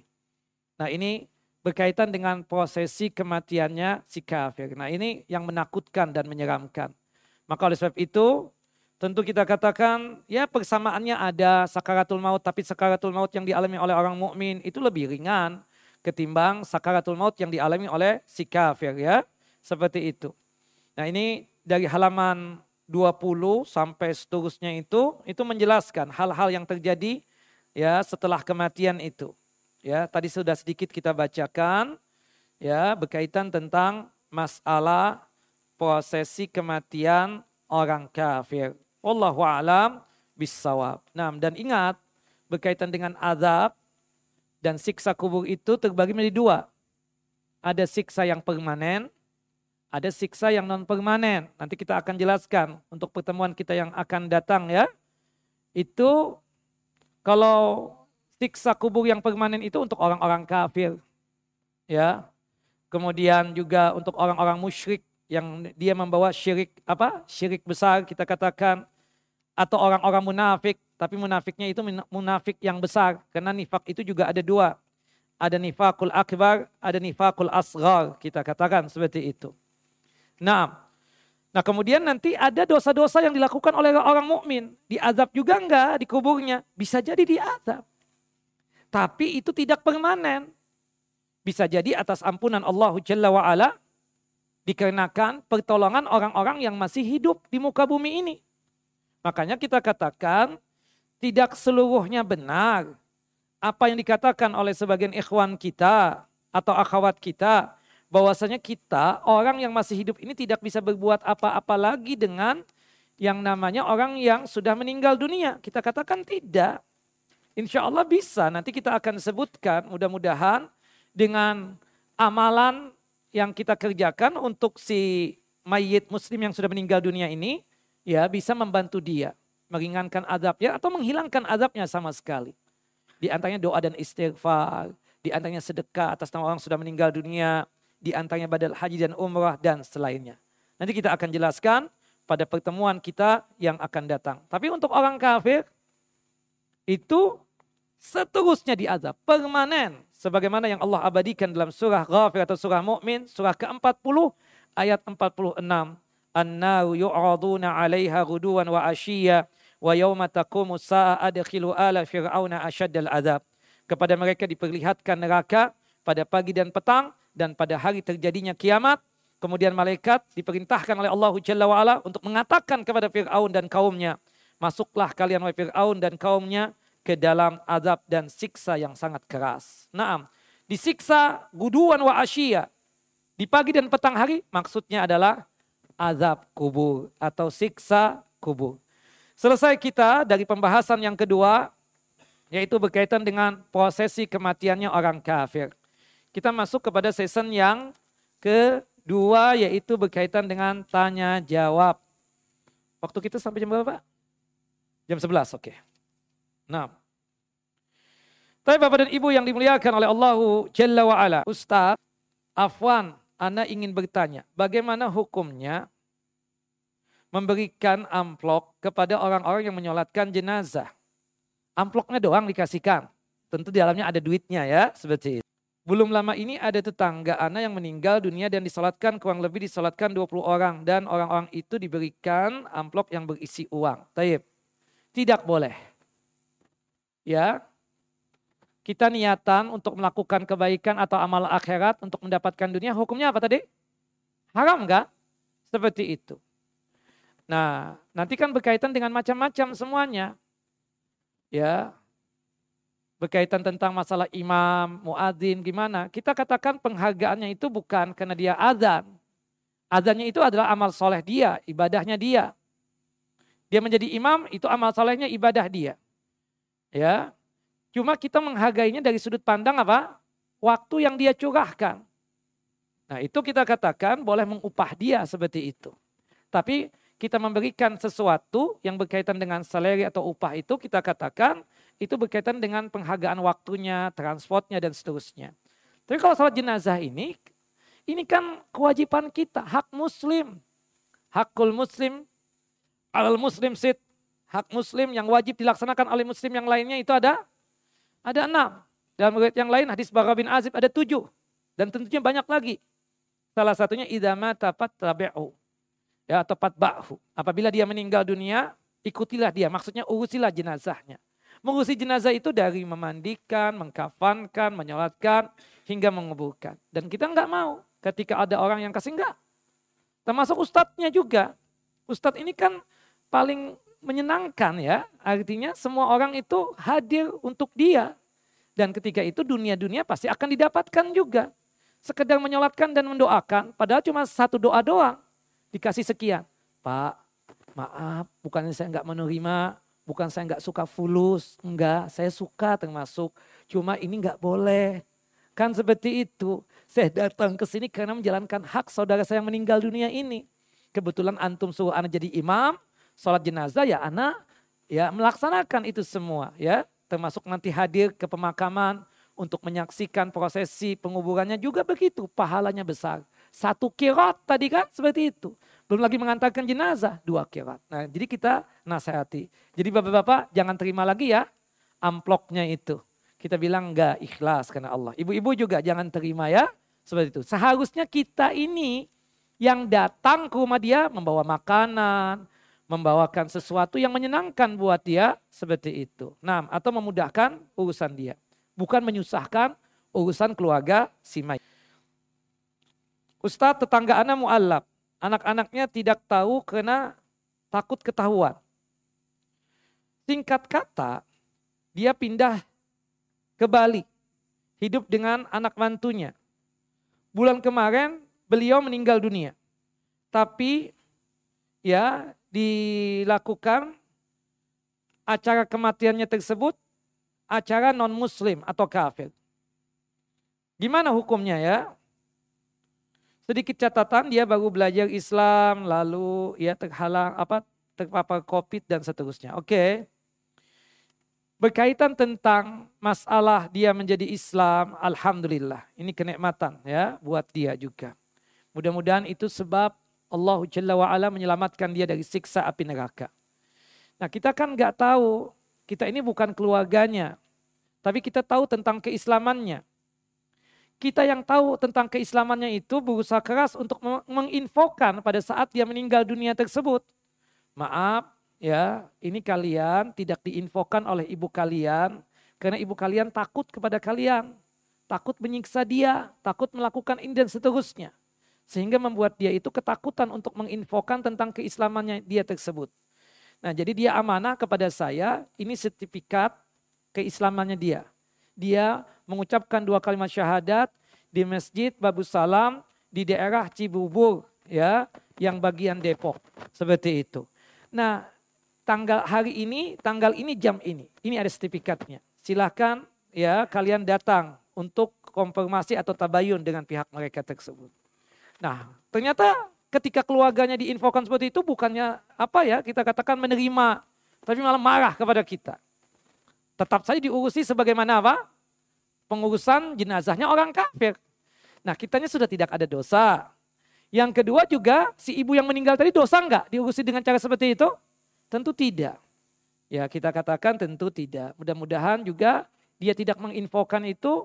Ya kalau itu dianggap kesalahan mudah-mudahan diampuni dosa-dosanya oleh Allah Jalla wa'ala.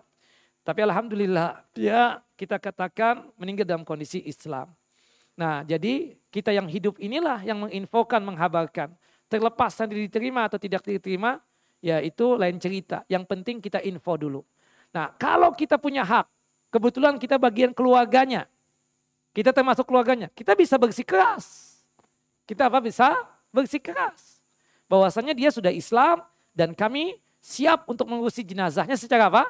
Islam seperti itu. Wallahu a'lam bissawab. Nah, bolehkah kita mengucapkan istirja kepada orang kafir yang meninggal dunia, kita katakan tidak boleh, ya kan? Bahkan ada doa khususnya kan kalau orang jahat yang meninggal dunia itu. Ya, kita memuji Allah Jalla wa'ala. Karena kita ini sudah merasa tenang dengan kematian dia dan kejahatan dia. Kan seperti itu. Kalimatul istirja itu diucapkan oleh siapa? Oleh orang yang mendapatkan musibah. Misalnya yang meninggal itu saudara kita. Wajar kita mengucapkan istirja. Tapi kalau nggak ada hubungan apa-apa dengan antum, antum bukan istirja yang antum ucapkan. Tapi mendoakan si keluarga tersebut dengan ucapan antum. Adzamallahu ajrakum wa ahsana azaakum wa ghafara limayyitikum. Seperti itu. Cuma ucapan ini sudah menjadi kebiasaan. Hatta kita bukan keluarganya juga mengucapkan seperti itu. Kadang inzilakul lisan, terpeleset lisan. Tapi secara hukum syariatnya dan sunnahnya yang mengucapkan kalimatul istirja itu siapa? Mereka-mereka yang mendapatkan musibah.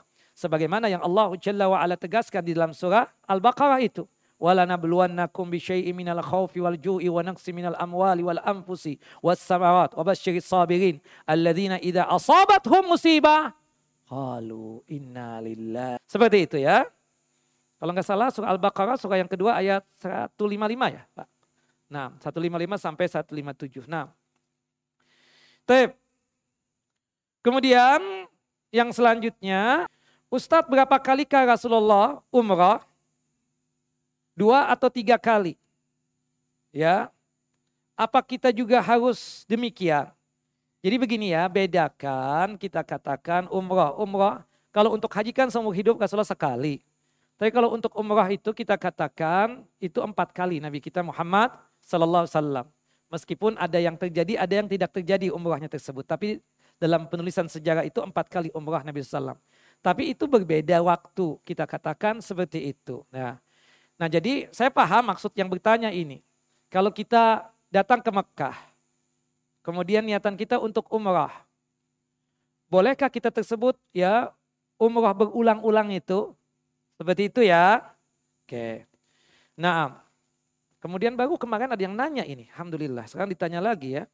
Saya ada catatan dari Syekh Abdul Aziz bin Bas rahimahullah. Kalau misalnya dalam umrah itu berulang-ulang beda waktu. Misalnya nih antum memfokuskan. Ana pingin haji itu per lima tahun Ustadz. Oh bagus. Karena dalam hadis qudsi kan disebutkan. Kata Allah Jalla wa'ala, kami aku kasih kalian ini apa? Ya kekayaan. Aku kasih kalian ini kekuatan fisik, kesehatan. Tapi kok nggak datang kepadaku? Cobalah kalian datang itu empat tahun atau lima tahun sekali kan seperti itu. Nah kalau untuk umrah kan sunnahnya setiap tahun itu satu kali terutama di bulan Ramadan. Di bulan Ramadan. Ya kata Nabi kita Muhammad shallallahu alaihi wasallam dalam satu hadis yang sahih ya. Bahwasanya al-umratu fi Ramadan ka hajjati ma'i. Berumrah di bulan Ramadan itu sama seperti berhaji bersama Nabi shallallahu alaihi wasallam. Nah kemungkinan kita nggak di bulan Ramadan. Tapi kita berusaha setiap tahun. Apakah itu boleh? Tentu boleh. Bahkan itu afdhaliyah setiap tahun itu. Karena berbeda waktu meskipun dalam setahun itu beberapa kali misalnya tapi beda bulan itu adalah sesuatu yang dianjurkan. Karena Rasulullah mengatakan apa? Al-umratu ilal umrah kafaratun lima bainahuma. Umrah ke satu ke umrah yang kedua itu adalah penghapus dosa. Bukan begitu? Nah ya mudah-mudahan ini pertanyaan bukan mengkritik Ustadz ya. Karena Ustadz itu kan hampir dalam setahun itu berapa kali? Tergantung ustadznya ustadz, ya oke. Nah paling enggak ya dua kali setahun ya kan. Atau tiga kali. Atau berhubung rindu banget ya sebulan sekali misalnya. Seperti itu. Kemungkinan tinggal ustadznya mau enggak gitu kan. Subhanallah. Walhasil kita katakan yang seperti itu enggak ada masalah. Sepakat boleh. Beda bulan, beda hari sepakat ya. Beda bulan maaf. Beda bulan sepakat. Boleh yang demikian. Beda waktu sepakat. Yang menjadi masalah itu adalah orang sudah datang. Orang udah datang nih ke Mekah. Hari ini umrah buat dia. Kemudian nanti besok nih nanya, Ustaz, ana besok umrah lagi Ustaz ya? Kok umrah lagi? Iya. Buat ana punya abah. Oke. Kemudian nanti lusa Ustaz, ana umrah lagi. Buat siapa? Buat umi ana. Kan kita empat hari atau lima hari nih. Ya kalau antum ya sifatnya seperti itu boleh enggak? Satu perjalanan beberapa kali umrah. Sepakat ulama, Bapak dan Ibu yang dimuliakan oleh Allahu Jalla wa'ala, kita katakan kalau berkaitan tentang satu kali safar, satu kali umrah, itu sepakat, itu afdolnya, itu utamanya. Tapi boleh enggak yang seperti itu tadi? Kita punya travel, Ustaz. Ana sih berharap nih jamaah ana itu, Ustaz, itu satu kali safar, satu kali umroh. Cuma masalahnya ada juga jamaah-jamaah ana ini kadang ikut sama kita nih umroh, ikut travel Babu Salam. Tapi masalahnya dia ingin umroh lagi. Ana sebagai ustaz nih gimana? Sebagai pembimbing. Nah, kita berusaha untuk bijaksana ya. Bijaksana. Bijaksana. Ya, pertama ya, bijaksana itu selama itu ada ikhtilaf di kalangan ulama. Ya. Dan ternyata ada dalil juga. Dan juga ada yang membolehkan juga misalnya. Kira-kira kita berani nggak untuk menyalahkan? Tadi kan kita sepakat. Yang afdal satu kali safar, satu kali umrah. Tapi kalau berulang-ulang gimana ya gitu loh. Nah, Syekh bin Bas ditanya begini. Jawaban beliau, la haraja fi dzalika walhamdulillah.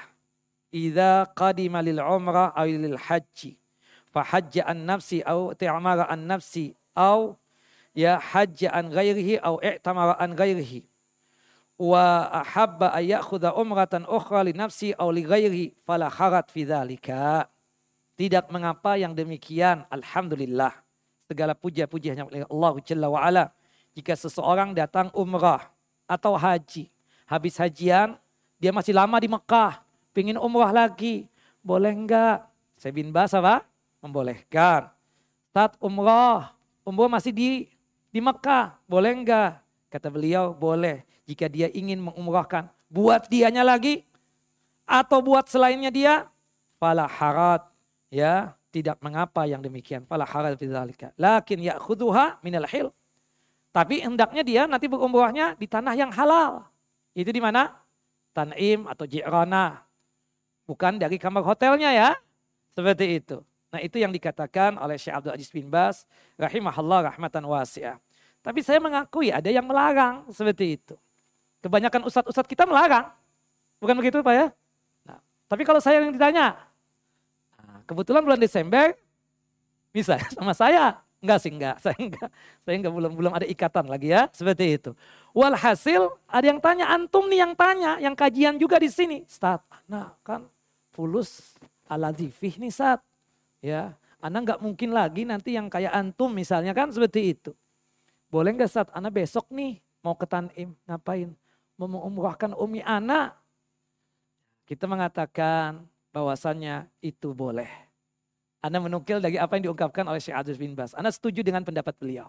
Kalau antum menanya hal itu kepada anak. Seperti itu. Tapi anaknya gak ikut antum. Anda tetap kita katakan sekali safar, satu kali umroh. Cuma kalau ada di antara antum ini yang pingin umroh berulang-ulang. Pak kuat gak fisik pak? Kuat Ustaz insya Allah. Ada zahmah gak? Ada itu gak? E, apa padat jalanan atau apa? Oh enggak Ustaz. Enak banget saat jalanan gitu kan. Nggak macet, nggak apa. Oh ya khalas, bismillah. Ustadz nggak ikut, saat nggak nemenin anak. Sekalian jalan-jalan kita. Enggak pak, saya capek pak. Tambah umur, tambah capek, tambah lelah pak. Udah empat puluh lima pak, umur udah nggak bisa lagi. Nggak kayak dulu-dulu. Kan seperti itu. Nah itu untuk apa? Menganyomi jamaah. Jangan langsung, oh bid'ah, bid'ah, nggak boleh. Ya Allah, bin Bas aja nggak mengatakan begitu. Syekh Ali bin Hasan Al-Halibi. Subhanallah, dulu beliau melarang sempat, tapi di akhir hayat beliau mengatakan, ada yang jamaah yang nanya, gimana? Gak apa-apa, boleh kata Syekh. Kan seperti itu. Artinya apa kita katakan? Ya sudahlah, ustadz-ustadz jangan terlalu kencang juga Ustadz ya, gak boleh. Tapi pastikan, boleh bukan berarti sunnah ya. Poligami boleh gak? Boleh apa sunnah? Boleh, tapi bukan sunnah, ya kan? Seperti itu.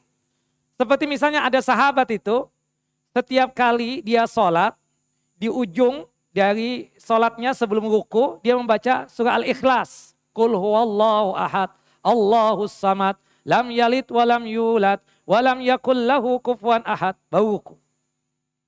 Di rakaat yang selanjutnya begitu, setelah membaca Al-Fatihah surah, kemudian baca Al-Ikhlas. Kemudian ada yang mengatakan di rakaat terakhirnya dia melakukan seperti itu sebelum Ruku baca Al-Ikhlas. Subhanallah. Ada sahabat yang nanya, ini kan waktu itu dia memimpin peperangan. Gimana nih sahabat kita ini? Dia imam, kita nggak enak negur ya Rasulullah. Benar nggak perbuatannya itu? Coba tanya kata Rasulullah, kenapa dia begitu? Kata dia, surah Al-Ikhlas ini kan isinya itu luar biasa. Di dalamnya itu tentang sifat-sifat Ar-Rahman, tentang sifat-sifat Allah Jalla wa'ala yang terpuji. Dan aku suka membaca surah Al-Ikhlas ini. Dan aku sangat cinta dengan apa-apa yang ada dalamnya berkaitan dengan sifat Allah. Ya, aku cinta kepada Allah Jalla wa'ala. Makanya Al-Ikhlas ini selalu aku baca sebelum aku ruku. Ya, kata Nabi shallallahu alaihi wasallam, akhbirhu annallaha yuhibbuh. Kabarkan kepada dia bahwasanya Allah Jalla wa'ala mencintai dia. Hukum tadi itu misalnya ada imam yang seperti itu. Setelah membaca Al-Fatihah surah. Kemudian sebelum ruku dia membaca apa? Al-Ikhlas. Atau mungkin sholatnya kebetulan dua rakaat. Subuh misalnya. Di rakaat yang keduanya selalu membaca surah Al-Ikhlas misalnya. Nah, bolehkah begitu hukumnya? Boleh. Tapi tidak sunnah. Jelas ya? Kenapa kalau itu sunnah? Pasti dong dilakukan oleh Nabi kita Muhammad Sallallahu Alaihi Wasallam. Kan sama tadi, Rasulullah delapan belas hari atau sembilan belas hari di Mekah setelah melakukan apa? Hajatul Wada itu tidak pernah beliau umrah, ya kan? Seperti itu. Contoh lagi, Ibunda Aisyah kan ke Tan'im umrah. Tapi abangnya, saudara laki-lakinya Abdurrahman gak ikut umrah juga. Ini yang menjadi hujah oleh sebagian ustadz kita itu atau ulama-ulama kita tersebut. Umrah berulang-ulang itu gak boleh. Kalau itu boleh, ngapain Abdurrahman pakai menyertai Ibunda Aisyah nggak pakai umrah? Kalau itu boleh pasti dong dia umrah juga, kan seperti itu.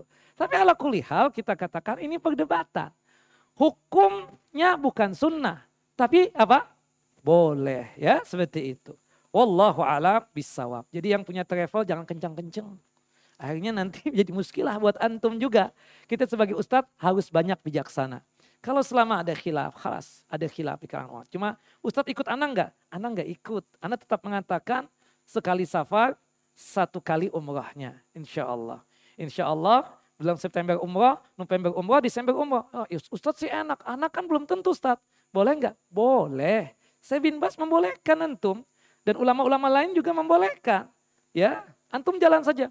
Ana pingin ustadz yang menjadi pembimbingnya juga. Ya, Ana udah capek nih gimana. Besok ada kajian lagi untuk Bapak dan Ibu untuk jamaah umrah kita ini. Seperti itu kira-kira ya.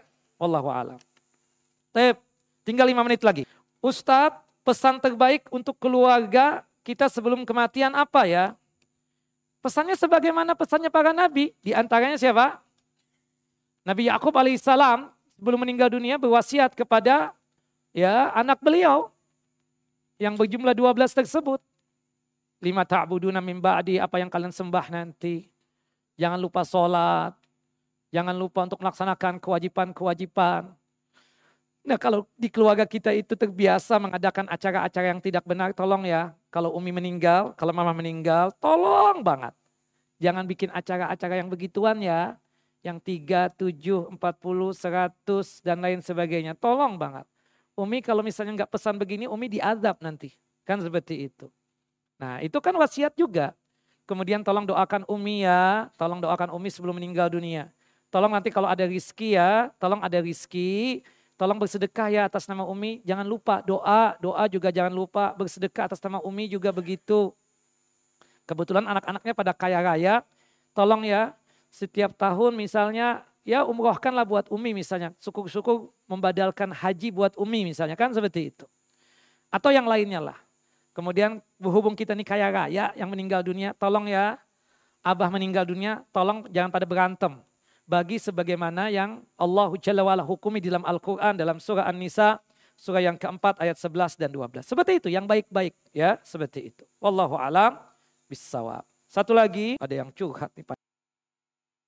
Ustadz, bagaimana menurut Ustadz ada orang yang sholatnya kadang-kadang termasuk golongan kafir tidak? Dia masih meyakini, jika dia masih meyakini sholat yang lima waktu tersebut wajib, maka dia bukan kafir. Dia masih apa? Muslim. Yang kafir itu yang sepakat ulama adalah ketika dia mengingkari kewajiban sholat yang lima waktu. Dia mengatakan salat yang lima waktu tidak wajib. Zuhur, asar, maghrib, isya, subuh tidak wajib. Kafir. Tapi kalau misalnya kita tanya, antum kenapa kok salatnya on and off begini, kadang-kadang begini. Antum gak yakin salat lima waktu gak wajib? Wajib. Siapa bilang gak wajib? Iya kan? Tapi kenapa antum kok salatnya begini? On and off begini. Kadang-kadang begini. Start, kadang malah start. Oh. Nah, hukumnya apa? Fasik. Fasik itu keluar dari ketaatan kepada Allah Jalla wa'ala. Dikarenakan dia melakukan perbuatan dosa besar. Dikarenakan apa? Meninggalkan ibadah sholat. Tapi hukumnya tetap apa? Muslim. Kalau dia meninggal dunia, disalatkan ke jenazahnya? Disalatkan. Dalilnya Ustaz, hadis dari Ubadah bin Samit radhiyallahu an, semoga Allah Jalla wa ala meridhai beliau, khamsu salawatin katabahunallahu alal ibad. Ada lima salat yang Allah Jalla wa ala wajibkan atas hamba-hambanya. Wa man atabihinna wa lam yudayyi' minhunna syai'an istighfafan bihaqqihinna kana lillahi ahdun ayyudkhilahul jannah. Barang siapa yang sanggup mengerjakan salat lima waktu dan dia tidak pernah menyia-nyiakan salat yang lima waktu sebagai wujud untuk menjalankan hak-hak salat yang lima waktu, maka Allah Jalla wa'ala berjanji kepadanya untuk memasukkan dia ke dalam jannah dan surga. Wa man lam ya'ti bihinna falaysa lillahi ahdun ayyudkhilahul jannah insya'a adzabahu wa insya'a ghafarala. Tapi bagi mereka yang tidak menjalankan salat yang lima waktu atau melalaikan salat lima waktu, melalaikan itu kategorinya, kondisinya itu ada tiga. Bisa jadi dia nggak salat sama sekali. Bisa jadi on and off, kadang sholat, kadang nggak sholat, sebagaimana yang ditanyakan tadi. Atau bisa jadi yang ketiga, sholat, tapi waktunya udah habis. Zuhur dikerjakan di waktu asar, asar dikerjakan di waktu maghrib, tanpa ada alasan kenapa sampai dia begitu, ya kan? Nah, kondisi orang seperti ini melalaikan. Nah, kalau orang yang melalaikan ibadah sholat, apa kata Nabi? Allah tidak mau berjanji untuk memasukkan dia ke dalam surga. Kalau Allah berkehendak, akibat dia meninggalkan ibadah sholat selama hidup di dunia, Allah bisa saja mampirkan dia ke dalam neraka. Ya, diadab, disiksa di dalam neraka. Tapi tidak kekal abadi. Ya, tidak kekal abadi itu menunjukkan apa? Dia masih muslim gak? Muslim. Kalau kafir kekal abadi. Menunjukkan dia tidak kekal abadi. Wa insya'a ghafarala, jika Allah Jalla wa'ala berkehendak bisa saja Allah Jalla wa'ala mengampuni dosa-dosa dia tersebut. Dosa diantaranya adalah dosa apa? Dosa meninggalkan salat. Cuma satu dosa yang dibawa mati yang tidak diampuni. Dosa apa tadi? Syirik besar yang dibawa mati tadi. Nah, tambahannya tentu kekufuran. Orang kafir jelas kekufurannya tidak diampuni. Karena orang yang non muslim atau kafir yang beragama selain Islam, selain mereka kafirin juga apa? Musyrik. Syirik. Ya, orang-orang musyrik itu, ya, syirik yang dilakukan oleh orang kafir itu syirik besar kita katakan. Sehingga membuat Allah Jalla wa'ala tidak mengampuni dosanya jika dia meninggal dunia. Kenapa? Membawa dosa kekufuran dan kesyirikan. Jelas ya? Jadi kalau orang muslim yang meninggal dunia membawa syirik besar, itu yang tidak diampuni kita katakan. Kalau klaimannya dia muslim, sudah diberikan nasihat, sudah ya izalatu subhat, kasfu syubhat sudah. Tapi tetap aja sering datang ke kuburan, cari wangsit, bertawasul dengan ahli kubur. Syirik besar, meninggal dunia gimana dia itu nanti? Nah itu kan jelas kelihatan kan seperti itu. Nah semoga kita bisa menghindari yang namanya syirik besar tersebut. Tapi intinya satu ya, jangan mudah mengkafirkan orang. Kita lihat, kita tanya dulu Ustadz ya, yang mumpuni dengan keilmuannya. Ya, jangan kita ini cuma modal semangat saja, berbahaya. Karena orang yang tidak sholat tersebut, yang dia masih meyakini bahwasanya sholat lima waktu itu hukumnya wajib, kita katakan dia masih muslim. Tapi berhubung dia malas, dia kadang... Kadang sholatnya on and off, kadang sholat, kadang enggak sholat. Seperti itu kira-kira. Wallahu a'lamu bissawab. Ini kira yang bisa kita sampaikan pada kesempatan kali ini. Salah dan khilafnya mohon dimaafkan. Wassalamualaikum nabiyina Muhammad wa ala ali Muhammad. Kama sallaita ala Ibrahim wa ala ali Ibrahim innaka Hamidul Majid. Subhanakallahumma wa bihamdika asyhadu an la ilaha illa anta astaghfiruka wa atubu ilaik. Assalamualaikum warahmatullahi wabarakatuh.